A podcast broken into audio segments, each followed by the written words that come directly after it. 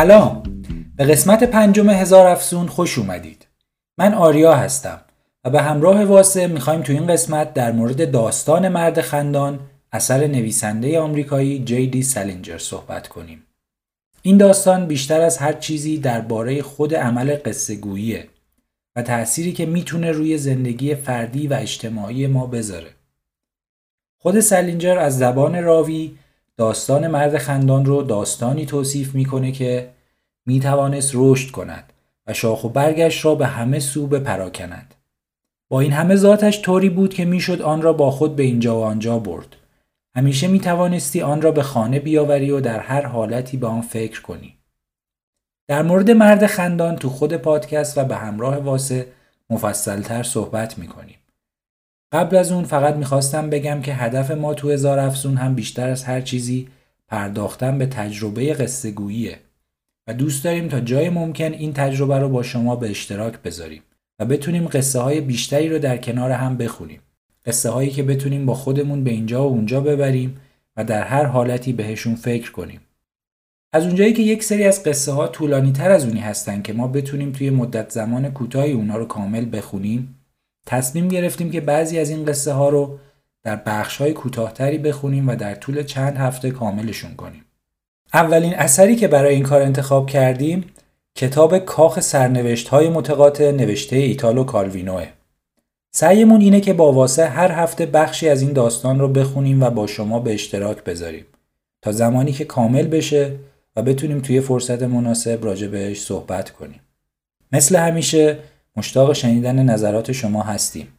در تلگرام، اینستاگرام، پادگیرهای مختلف یا هر عرصه ارتباطی دیگری که ازش استفاده می کنید.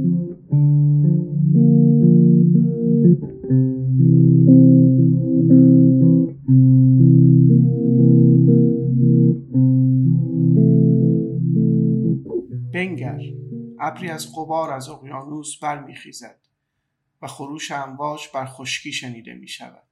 این یک کوان زنه یک جمله که با منطق روزمره نمی‌خونه. یه ابر قبار از اقیانوس پا میشه و خروش امواج تو خشکی شنیده میشه.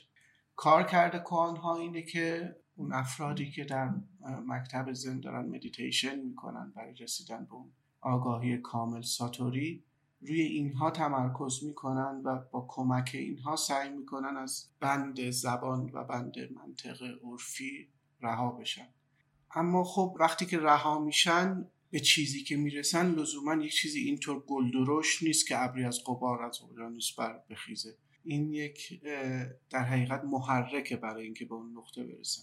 و نمونه ای از چیزی که بهش می‌رسن آثار سلینجر داستان مرد خندان به عنوان نمونه مشخصی که امروز ما داریم استفاده می‌کنیم.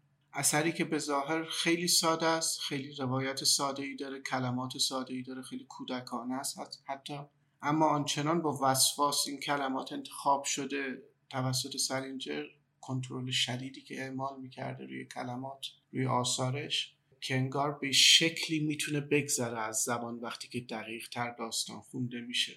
کاری که سلینجر می‌کنه شبیه چیزیه که نیل گیمن راجع به رابرت آیکمن میگه. میگه که خوندن آثار آیکمن مثل اینه که تو شعبده بازی رو می‌بینی که میاد و یک شعبده ای برای تو اجرا می‌کنه و تو خیلی شگفت زده میشی شکه میشی از کاری که انجام داده خیلی زیباست اما حتی نمی‌دونی شعبده ای که کرده چی بوده.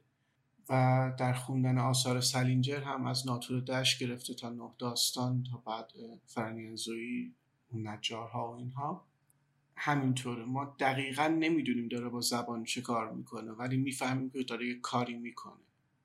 زن در زندگی سلینجر خیلی تاثیر عمیقی داشته. چه در سبک زندگی خودش چه در آثارش.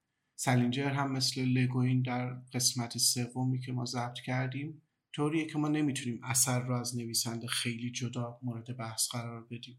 و در هم تنیدن در مورد سلینجر. حتی شاید خیلی بیشتر چون سلینجر خیلی شدید تلاش می‌کرده که به ویژه در اون داستان آخری که منتشر می‌کنه هپورس 16 1924 که آدرس یک کمپیه در حقیقت که سیمور و بادی برادرش اونجا بودن در سال 1924 تقریبا قابل خوندن نیست اون داستان.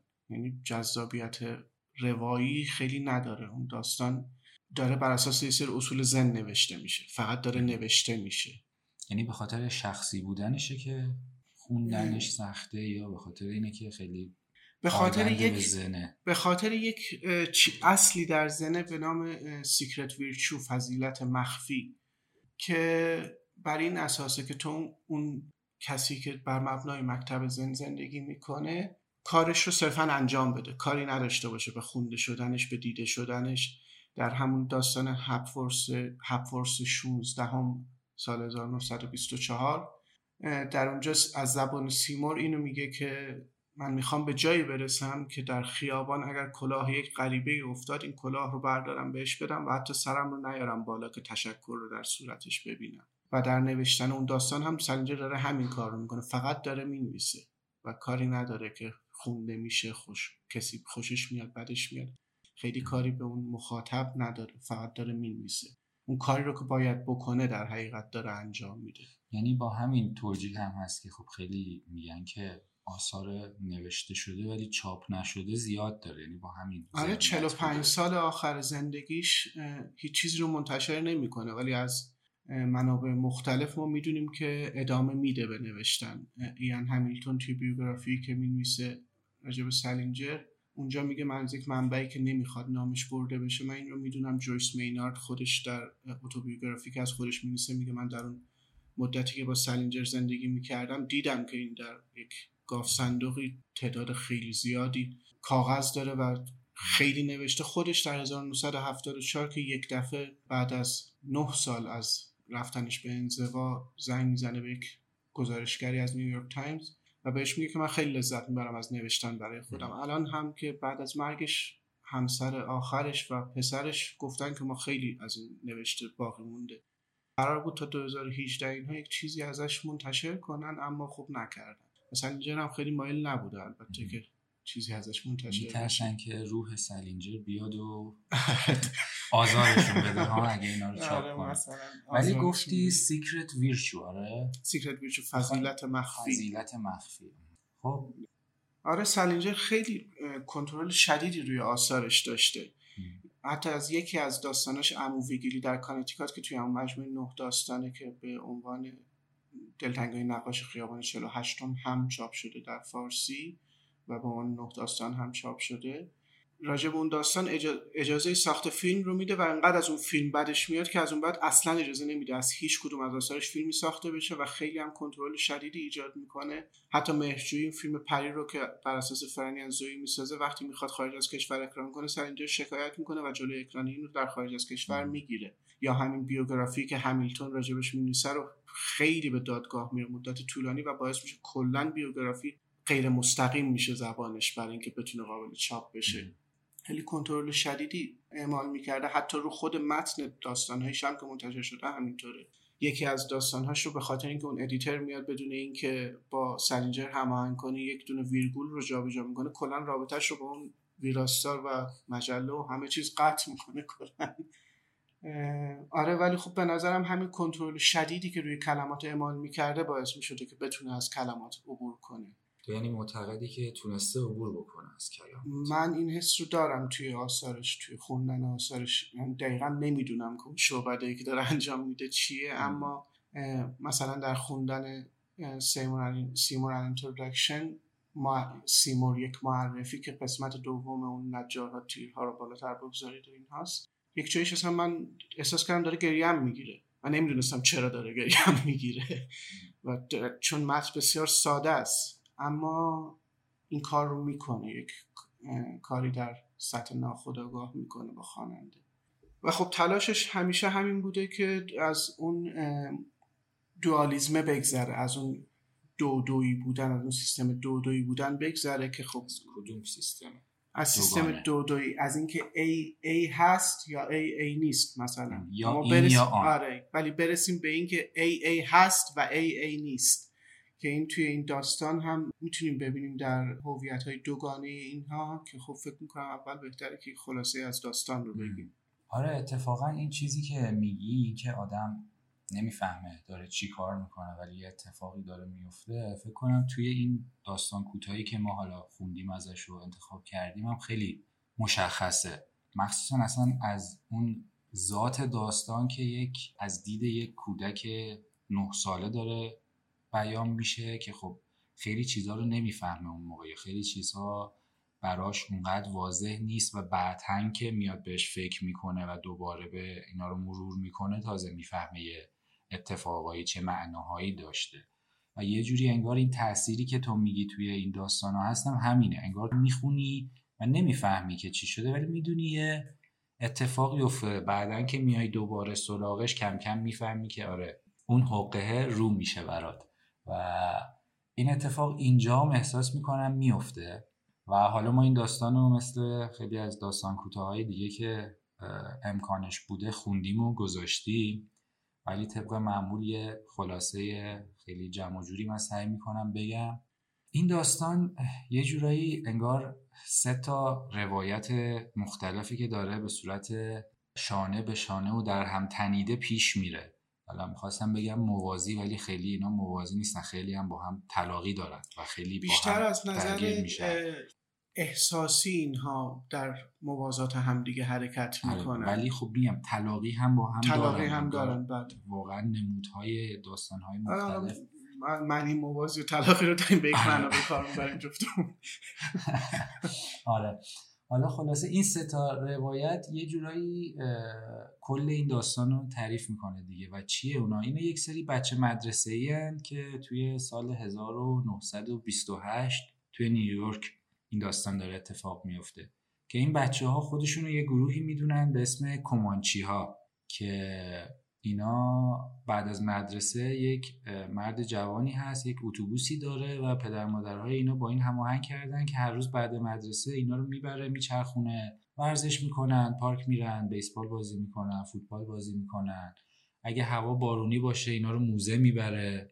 و این قصه توی اون دوره اتفاق میفته یک راویش یک پسر بچه نه ساله است که داره اینو به یاد میاره و تعریف می‌کنه. حالا توی این ماجراها که اتفاق میفته یه بخش دیگه هم داشته یه موقعی که یهو بارون می‌گیره یا هوا زود تاریک میشه اینا نمی‌تونستن تو پارک باشن بازی کنن جای دیگه ای باشن. برای اینکه وقت بگذره و این بچه ها رو هم بتونه کنترل بکنه اون پسر جوونی که رئیس این کومانچی هست رئیس قبیله است چیف به عنوان رئیس قبیله خودشون می‌دونن و خیلی هم مشخصا میگه که خیلی احترام و علاقه داشتن همه اینا.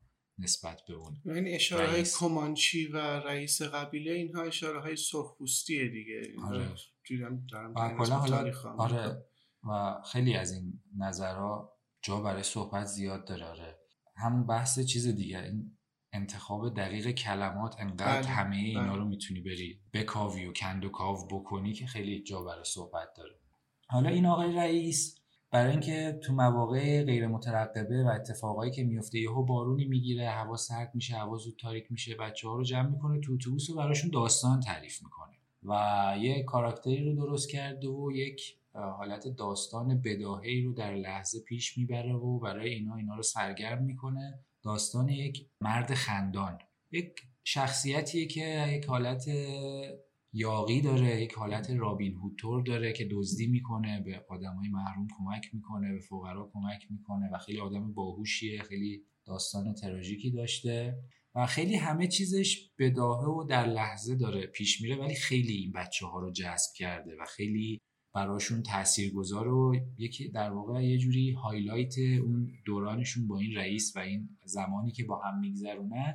این قصه های مرد خندان. مرد خندانه حالا دلیلی هم که نامش رو می‌ذارن مرد خندان اینه که این رو در کودکی میدزدن وقتی ام. پدر و مادرش حاضر نمیشن اون باج رو بدن برای آزادیش سر این رو می‌ذارن لای گیره نجاری و اونقدر فشار میدن که به جای دهانش یک حالت حفره مانندی شکل می‌گیره که این همیشه یک ماسکی می‌ذاره دهان و بینیش آره. همه دفرم میشه همه یکی میشه و برای همین بهش میگن مرد خندان حالت آره. یک جوری تنه آمیز اینا. خیلی هم اقراق آمیز هم هست دیگه. قیافش بهش جوری کریه شده که اصلا ببیننش از هوش میرن و اصلا از حال میرن و خیلی تاثیر شدیدی داره. برای همینم مجبورش می‌کنن همون خلافکاری که دزدیدنش یه ماسک سرخی به صورت بزنه که از برگ گل خشخاش. حالا یا نظرم شاعرانه تر بود که مثلا شقایق وحشی یا همچین چیزی انتخاب می‌کرد. البته خب تاثیر داره. یک جایش از این صحبت می‌کنه که این بوی خشخاش هم مثلا همیشه میومده خشخاش شقایق هم خانواده و خیلی آها اینو من نمی‌دونستم. آره این اصلا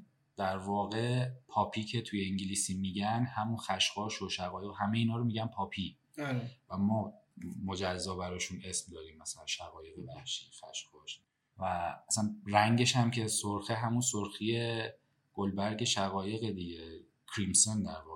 که فکر کنم توی فارسیش آجوری ترجمه کرده.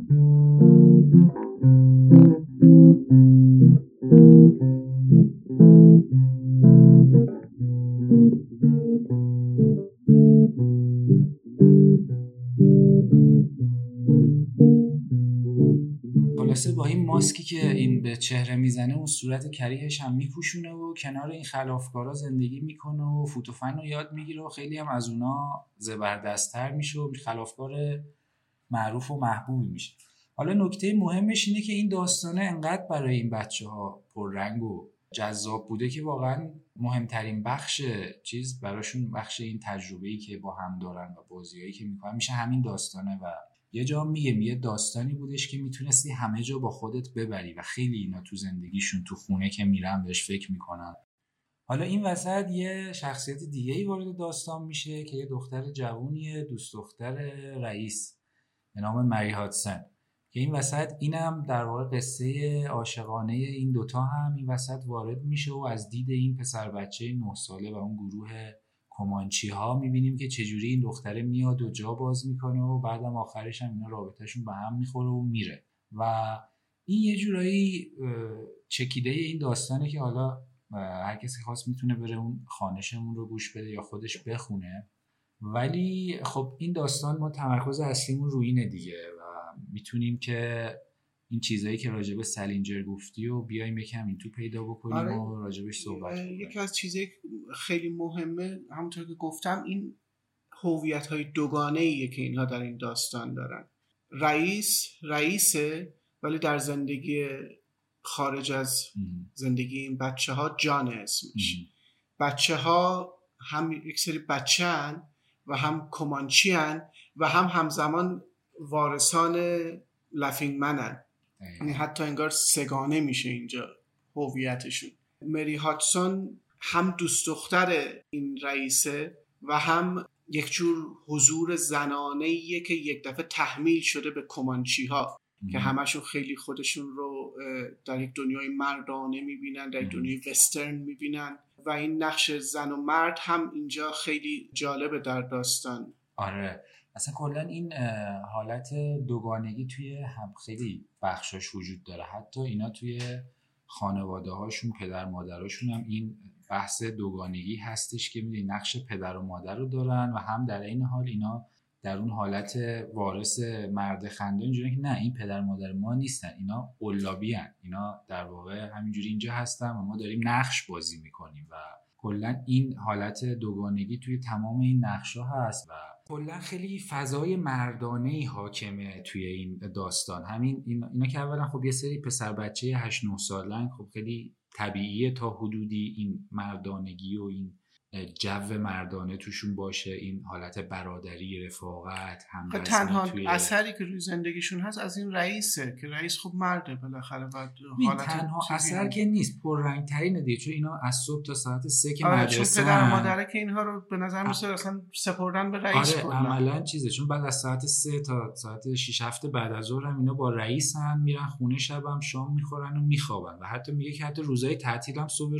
زود رئیس میومد دنبالمون ما رو می‌برد پارک و بیسبال و اینجور چیزا. یعنی عملا اینا خیلی در یک فضای عین این مدرسه های شبانه روزی شاید یا خیلی مثلا در اون جو 1928 که مثلا داستان است یا 1953 که داستان منتشر میشه و اینها اصلا خب دنیا یک دنیا یک آره. و خود همین جنسیت زده تری بوده. خود همین رئیس مثلا خیلی پیشاهنگ بوده ایگل اسکاوت بوده خیلی اینا همه چیزای مردانه خیلی نظامی طور گروه های اینجوری این کومانچی های سری جنگجوی قبایل سرخپوست بودن. خیلی اون استریوتایپ مردانه است. آره آره و خیلی فضا اینجوریه و انگار می‌دونی یه بخشی از روایت تو ذهن من سه تا روایت هست این وسط که یکیش اون قصه عشق بین رئیس و مری هاتسنه یکیش قصه مرد خندانه و یکیش هم عبور اینا این پسرای 8 9 ساله انگار از اون فضای مردانه به یک فضای یکم زنانه تر یا آره اون جنبه زنانه تر زندگی رو انگار میپذیرن آره. در طول داستان. این نه تنها تو زندگی خود این کمانچی ها بچه ها انگار تو زندگی خود این رئیس یا اون چیزی که داره از زندگی بچه ها می‌بینم همین هست.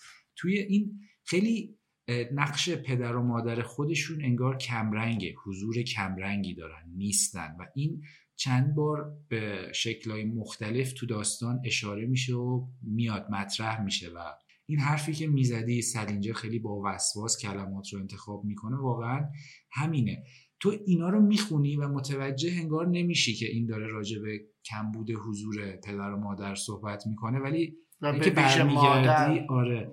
مثلا توی داستان مرد خندان میگه که پدر و مادر مرد خندان مبلغ مذهبی بودن توی چین. یه سری راهزن میان. این این مرد خندان رو تو بچگیش میدوزن ولی پدر مادرش به خاطر عقاید مذهبی که داشتن حاضر نمیشن به این دزدا پول بدن بچه رو برگردن و بچه میمونه اونجا. و اصلا سر همینه که اینا شاکی میشن دلخور میشن سر بچه رو می‌ذارن لای گیره تا دق دلیشون رو خالی کنن ولی بعدش هم نمیکشنش. همونجا میمونه یعنی از همینجا این مرد خندان یه پدر و مادری داشته که رهاش کردن و اصلا حاضر نبودن که برن برش گردونن. و از همینجا این انگار ادامه پیدا می‌کنه. همین راوی داستان خیلی حضوری ندارن پدر و مادرش. همش از صبح تا شب با این رئیسه و بعدم شب میره خونه و شام می‌خوره و میخوابه و حتی توی این فانتزیاشون که اینا خودشونو وارث مرد خندام می‌دونن به این حالتی که انگار این پدر مادر پدر مادر واقعیشون نیستن. این قلابیه و اینا دارن نقش بازی می‌کنن در حضور اینا تا اون موقعی که زمان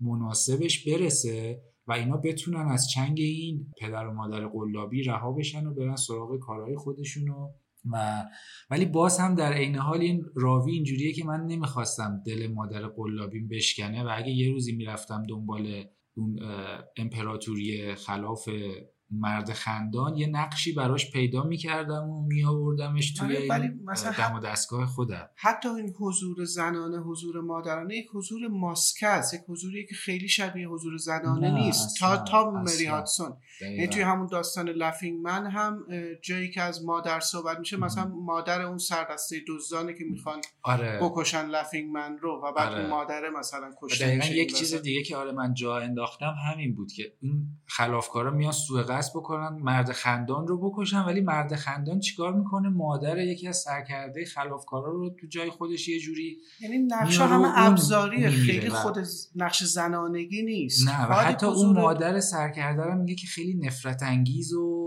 آدم بدی بوده. یعنی می‌دونی آدم بدجنس و آدم جالبی نبوده و باعث میشه که اینا بمیرن. و تمام نقش های والدین و مخصوصا مادر توی این داستان یه همچین حالتی داره. و بعد مری هاتسن که وارد میشه اینا خیلی غریب و عجیبه براشون دیگه. یک زن وارد این فضا شده و خیلی گارد خیلی محکمی دارن در برابرش. اصلا اول که اون عکس مری هاتسن رو می‌بینن توی اتوبوس اینجوریه که خیلی براشون سخت بود که اصلا چرا عکس یه دختر باید اینجا باشه اینجا همه چی مردونه و مخصوص آره بعدم به خصوص می‌خواد وارد بازی بازی بیسبال بشه با بعد که آره حالا رو اتوبوس آره اون جای چندین بار میگه که انگار این حالیش نیستش که کی باید بره کی دیگه بسته باید. بره و خیلی این انگار این این روایت اصلی این گذر اینا از این مرحله چیزه و آخرش رسیدن به اینکه این یه جایگاهی برای این پیدا می‌کنن و اونجایی که حتی اولش که این مری هاتسن می‌خواد بیاد توی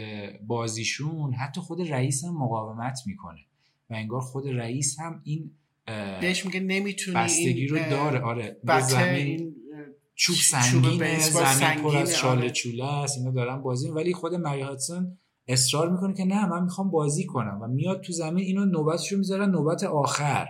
و اینجوری که حالا اون آخرای نوبتی بهش برسه و توی این مدت این همش داشته دست کن می‌داده و لبخند می‌زده برای این بچه ولی اینو جواب نمی‌دادن. ولی بعد که میاد بازی می‌کنه و می‌بینن این خوب می‌تونه بازی کنه و ضربه بزنه و امتیاز بگیره همه خوشحال میشن. می‌بینن که اینم می‌تونه این اونا بازی کنه.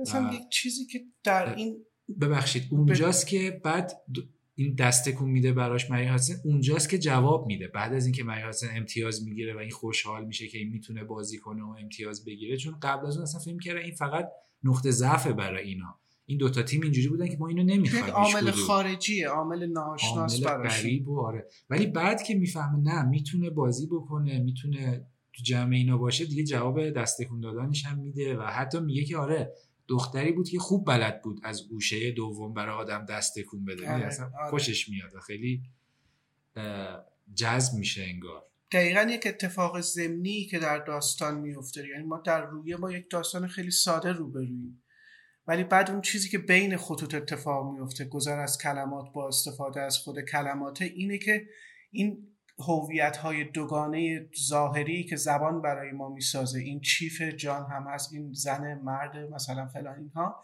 انگار یک آمیزه ای ازشون در نهایت به ما داده میشه.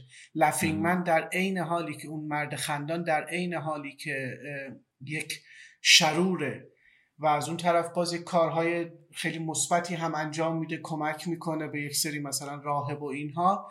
در نهایت آمیزه ای از این هاست و اینجا انگار این مردان هم که ناگهان روبرو میشن با یک بود زنانه زندگی در نهایت تبدیل به یک آمیزه ای از این میشن. در اون انتها اینها همه میپذیرن مری رو و وقتی که اینا با هم دیگه حتی میخوانش. از رفتنش ناراحت آره. میشن. و وقتی که دارن بریکاپ می‌کنن اینها با هم دیگه اینها اصلا اعصابشون به هم ریخته است و خود چیف هم همینطوره خود رئیس هم همینطوره آره. اصلا داستان مرد خندان رو بعد از اینکه بریکاپ می‌کنه جدا میشه از مری یه دفعه میرسونه به یک انتهایی که مرد خندان حالا میمیره و شوکه می‌کنه همه رو در واقع ببین حتی این مرگ مرد خندان رو هم نمیگه مستقیم. میگه که اونجا تیر خورده به درخت بسته میمونه و سرش رو انداخت پایین و نمیگه که. آره ولی اون شک رو به صورت یک حالت آره، زمینی وارد می‌کنه به اینها. آره. اون چیز دیگر همینه چیز دیگر همینه که در طول این داستان انگار ما چون خود این رئیس هم یک بچه است مثلا 20 سالشه.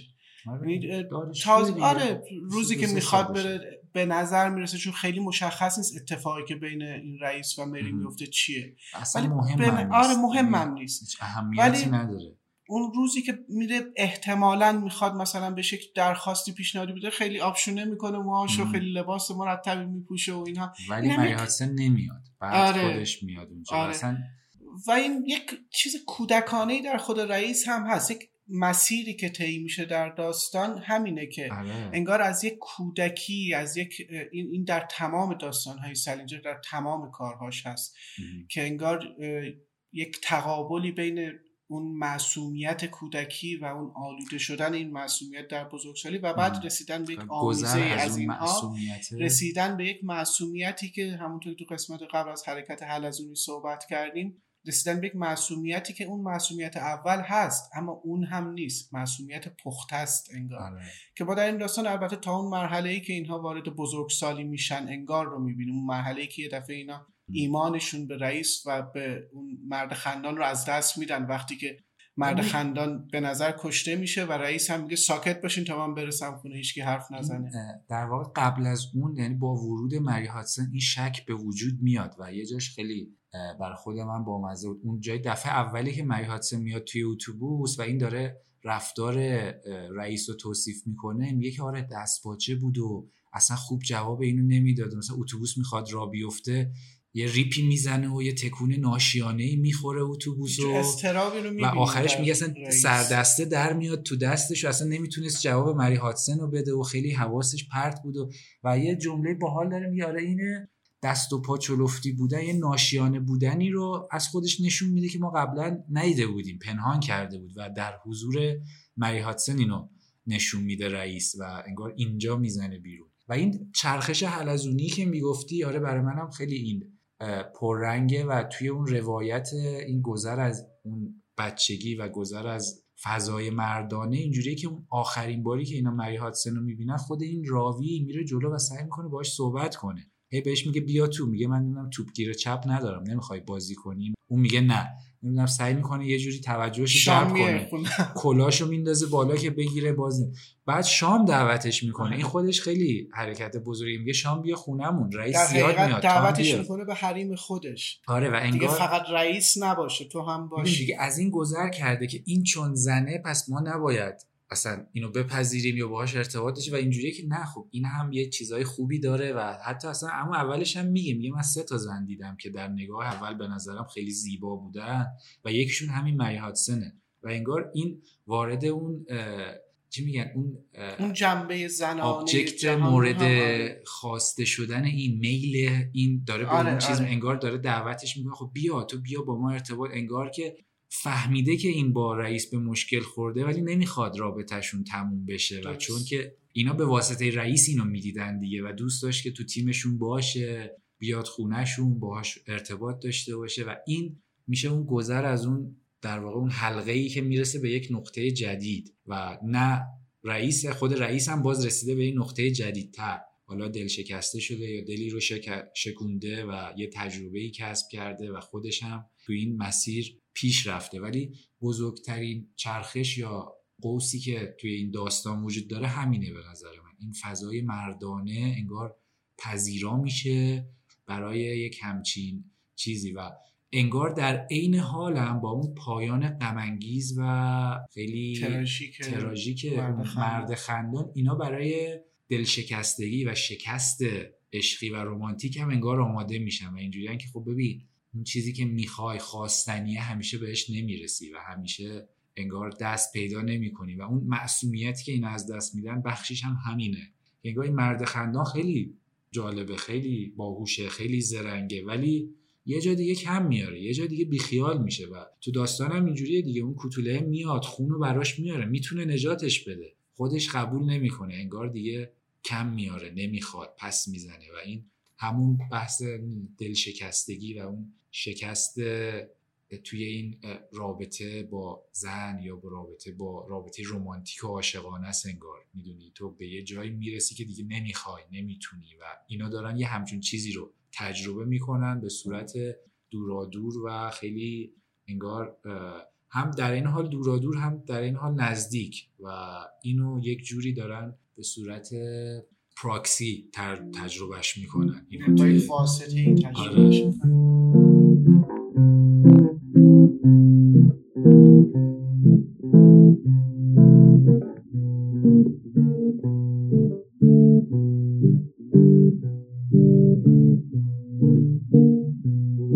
یک شکل دیگری که در تصاویر این داستان این گذر رو ما می‌بینیم اینه که مثلا این بچه ها وقتی می‌خواد این راوی یکی از دوستانش رو توصیف کنه به این شکل اونو توصیف می‌کنه که این داییش اموش قاچاقچی بود. یا وقتی که اینا جذب میشن به داستان مرد خندان بیشتر به اون جاهای جذب میشن که این داره مثلا یک آدم بدار شکست آره میده. داره یک ماجراجویی می‌کنه یک و حتی اعصابشون خوب میشه از اینکه یک جای ترحم نشون میده. نسبت به این خلافکارها مثلا همون هایی که می‌خواستن این رو بکشن اصلا همون ابتدا باعث شدن این صورت این دفرمه آره. بشه رو. هرسمو در می آوردین اینها رو نمی‌کشه. ولی بعد در ادامه که میگذره وقتی که می‌بینه رابطه چیف و اون رئیس و مری به هم ریخته میره سعی می‌کنه انگار یک جوری همه چیز رو ملایم کنه. خودش داره اون همدلی رو نشون میده. اینو آره. تغییریه که از اون ابتدا داره آروم آروم آروم در اینها شکل می‌گیره و می‌رسه به اون نقطه دلشکستگی که اتفاقا اون نقطه دلشکستگی نقطه ایه که می‌تونه شروع کننده ادامه اون حرکت حلزونی باشه و به جلو رفتن باشه. خب اگر راجع به داستان چیز دیگری نمی‌خوای بگی من برگردم به آره آره سلینجر. برگشتی داشته این حرکت حلزونی این حرکت چرخه‌ای که وجود داره در زن اینطوریه که اینطور در حقیقت یک نویسنده هست یک استاد زن هست به نام دیتی سوزوکی که این یک نقش خیلی مهمی داره در معرفی زن به غرب و سلینجر هم از طریق این و از طریق یوجین هریگل که قسمت های قبلتر صحبت کردیم زن در هنر کمانگیری خیلی بیشتر آشنا میشه با زن یعنی ما مطمئنیم که با این دو نفر آشنا بوده. با خود سوزوکی که فکر می‌کنم حتی مستقیمتر هم در آشنا بوده. چیزی که سوزوکی میگه که میگه اینه که در انتهای اون چرخه زن اتفاقی که میفته معلم تبدیل میشه به شاگرد استاد تبدیل میشه به مبتدی و اون پایان تبدیل میشه به آغاز. اما این آغاز آغاز کاملیه. اتفاقی که میفته اینه که اون کسی که می‌خواد وارد مسیر زن بشه ابتدا درخت رو درخت می‌بینه. وقتی وارد میشه درخت تبدیل میشه به چیز دیگری به یک شگفتی تبدیل میشه و در انتها دوباره درخت تبدیل میشه به درخت اما این اون درخت ابتدا نیست اون معصومیت پخته است اتفاقی که میفته. اما چیز دیگری که سوزوکی میگه اینه که میگه هیچ میزان از خوندن از تأمل کردن مدیتیشن کردن شما رو نمی‌تونه به اون نقطه ساتوری برسونه به اون نقطه آگاهی کامل برسونه. باید عمل کنید. و سلینجر اینطوریه که از اون ابتدایی که شروع می‌کنه و یک آرزوی خیلی بزرگی داشته در جوانی که تبدیل بشه به یک نویسنده بسیار معروف. و واقعا هم همین میشه. وقتی ناتور دشت رو منتشر می‌کنه یک دفعه یک شبه بسیار معروف میشه. یک دفعه اونجا متوجه میشه که خب آره خب من به این رسیدم. حالا می‌خوام دوباره برگردم به اون معصومیته و lifestyle ش رو سبک زندگیش رو عوض می‌کنه. دو سال بعد از انتشار ناتور دشت میره به کورنیش در نیو همشایر اونجا یک زمین خیلی بزرگی رو می‌خره و دیگه خودش رو در اون خونه بیشتر زندگیش رو می‌زنه یا در اون شهر کوچک. حتی بسیاری از چیزهایی رو که مصرف می‌کرده رو خودش پرورش می‌داده تولید می‌کرده و همزمان به مدیتیشنش به نوشتنش میپرداخته که البته خیلی هم مهم نیست که لزوما این کار نوشتن باشه. مهم اون کاریه که تو احساس می‌کنی باید انجام بدی. این کار می‌تونه خیلی کار به نظر بیهوده ای برسه در مسیری که داری میری. ولی تو اگر می‌خوای اون کار رو بکنی همون کار رو کاملا و با حضور ذهن کامل باید انجام بدی. در داستان مرد خندان یک جایی که داره اشاره می‌کنه که خب این مرد خندان چه کار می‌کرد با پولاش و اینها. اولا که خب خیلی زندگی ساده خودش داشته. بعد از پولهاش مثلا به یک صومعه ای کمک می‌کنه که راهبان اونجا. کارشون این بوده که پلیس سگ پلیس آلمانی پرورش می‌دادن. و خب این کار به نظر هیچ ربطی نداره به یک سومه. اما مسئله اینجاست که اون کاری که فکر می‌کنن باید انجام بدن رو دارن انجام میدن و این خودش اینها رو در اون مسیر می‌بره.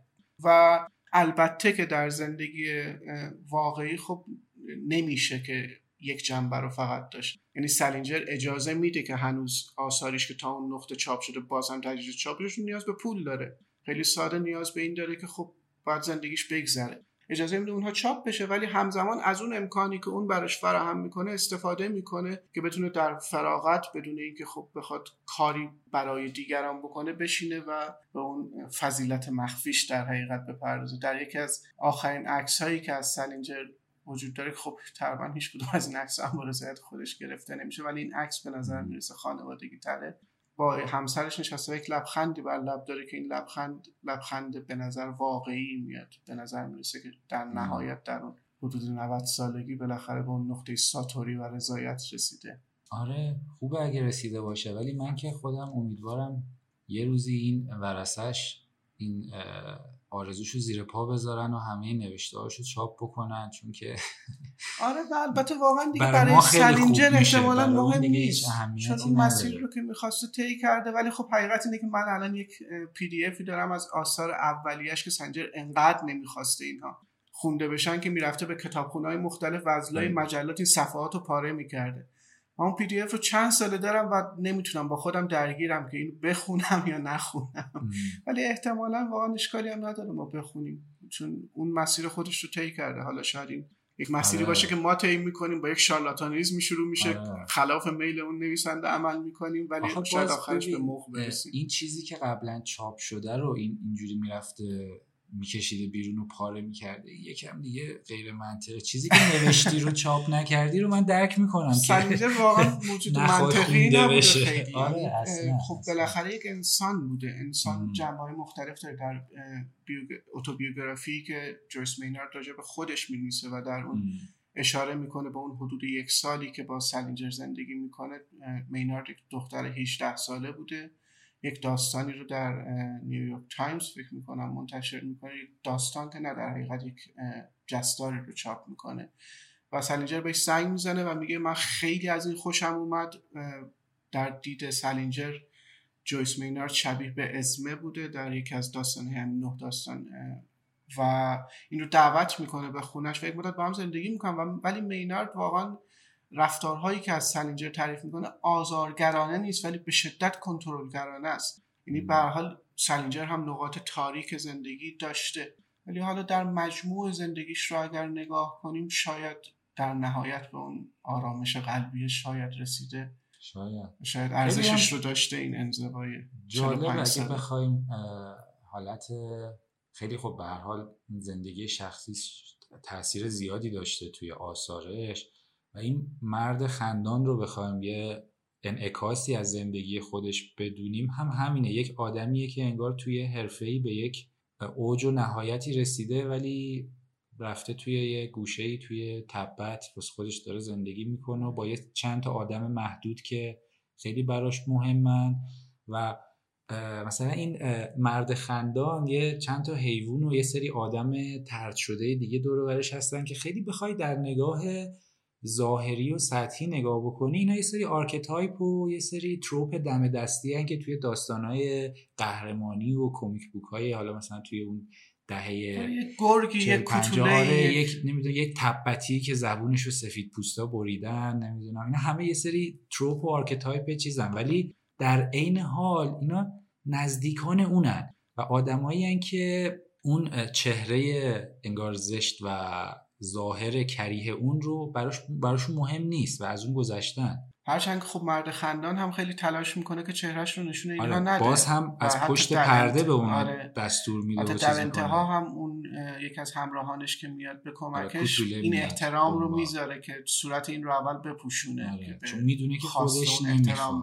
و این خیلی برای من انکاسی از تصمیمات اون افراط و سختگیری خود سلینجر تو زندگیش برای یه سری اصول و دیگهش با مرد خندان این تحت رنج بودنشه این عدم علاقه که به عکس گرفتن و اینا داره هم آره. ماسک آره. هستی انگار تو همیشه می‌خوای ماسک هیچ کس نبینتت و ماسک دیگری که سلینجر داشته آثارش بوده یعنی در به خصوص داستان در حقیقت در داستان هایی که درباره خانواده گلس می نویسه هفت تا اثری که درباره اونهاست یک بادی گلس وجود داره که بادی گلس اون alter ego ی سلینجر در آثارش. یعنی در حقیقت انگار خود سلینجر و سلینجر هر اطلاعاتی که می‌خواسته از طریق اون راجع به خودش می‌داده که خیلی هم اطلاعات غلطی بوده. حتی خود سلینجر یک جا با اسم خودش در ابتدای فرانیانزوی فکر می‌کنم چند خطی می‌نویسه اطلاعات من الان دارم با همسرم در فلانجا زندگی می‌کنیم و سگمون فلان و اینا اطلاعات دروغیه. و اینکه خودش داره می‌نویسه. یک ماسکی دائما داره. آره، این این اصلا توی چیزم هستی. توی اون داستان مرد خندان اون بازی که با اون کارگاه فرانسوی داره و همش از دستش فرار می‌کنه همینه انگار. تا یه جاهایی پیش میره ولی آخرین لحظه می‌کشه کنار و شاید بعضی موقع یه نامه به جا می‌ذاره براشون و انگار همش داره گولشون می‌زنه. اینجوری ببین من می‌تونم که از شما فرار کنم ولی می‌خوام با شما بازی کنم. این چیزی که میگم همینه انگار. ببین من اگه بخوام می‌تونم هیچی به شما نگم ولی الان دارم این چیزها رو میگم برای اینکه می‌خوام این بازی رو داشته باشم. ممکنم هست که بازی باشه چون بالاخره من یک نویسنده آره. و شما دارید آثار من رو می‌خونید و آثار من فیکشنه بالاخره. یه چیزی که خیلی اینجا تکرار شونده است و توی این با این چیزهایی که خب من خیلی راجع به زن نمی‌دونم. خیلی دارم از طریق حرفایی که با تو می‌زنم و بحثای خودمون آشنا میشم. ولی چیزی که توی این داستان مرد خندان برای من خیلی پررنگه انگار به اون مرحله ای برسی که تو یه کاری رو بتونی انجام بدی ولی انتخاب کنی که انجام ندی. چون که می‌دونی که اگه انجام بدی مثل همین مرد خندان آخرش می‌تونست زنده بمونه. اون عنبا میاد اون کوتوله میاد خونه عقاب براش میاره این دو فارجار هم کشته عملا شکستشون داده. می‌تونست زنده بمونه می‌تونست فرار بکنه. یا حتی بعد از اینکه اون دو فارجا میمیرن کاراگاه ها میمیرن این راوی پسر بچه میگه که می‌تونست همینجا داستان رو تموم کنه و ما کمانچی ها خودمون یه جوری توجیه می‌کردیم که آره این کاراگاه مرد و اینا فرار کرد و چون که می‌تونه این این کارا رو بکنه. ولی به اونجایی می‌رسه که می‌تونه ولی نمی‌خواد و دیگه نمی‌کنه. آره. سالینجر می‌تونسته منتشر کنه و خیلی هم پولدارتر بشه می‌تونسته مصاحبه کنه می‌تونسته خیلی با پاپاراتزی رابطه متفاوتی داشته باشه تصمیم گیره مسیر خودش نمی‌کنه این کارو و همین آره خیلی برای من انعکاس دهنده خود زندگیشه توی این یک همچین کارکتری که تو در نگاه اول اصلا متوجه نمیشه که این چی داره میگه با این مرد خندان. انقدر لایه لایه اینو پوشونده و مخفیش کرده ولی در عین حال می‌تونی انعکاس زندگی خودش رو توش پیدا بکنی و تصمیمات خودش و فلسفه زندگی خودش. اصل دیگری که در ذن در اون مسیر وجود داره که باید انجام بشه به ساتوری برسه علاوه بر گذر از دوگانه ها رها کردن ایگوه و این ایگو با اون ایگویی که در روانکاوی هست متفاوته. ego در روانکاوی تقریبا با self با خود یکیه. اما در ذن ego اون خودیه که گرفتاره در زندان زبان و self خود خود واقعی اون خودیه که all Buddha بهش میگن تماما بوداست تماما آگاه به اطرافش. و سلینجر به نظر می‌رسه که تلاشی که داره می‌کنه اینه که به جای اینکه در اون چرخه انتشار اثر بازخورد گرفتن و اینها گرفتار بشه داره سعی می‌کنه که به اون خوده بپردازه به اون آگاهی تمام بپردازه. خیلی مهم نباشه تا حد ممکن. اطرافش براش. در همین حد که خب از آثاری که منتشر کرده یک پولی در بیاره زندگیش رو بگذرونه و بتونه در با استفاده از اون کاری رو که خودش می‌خواد بکنه و پیش ببره.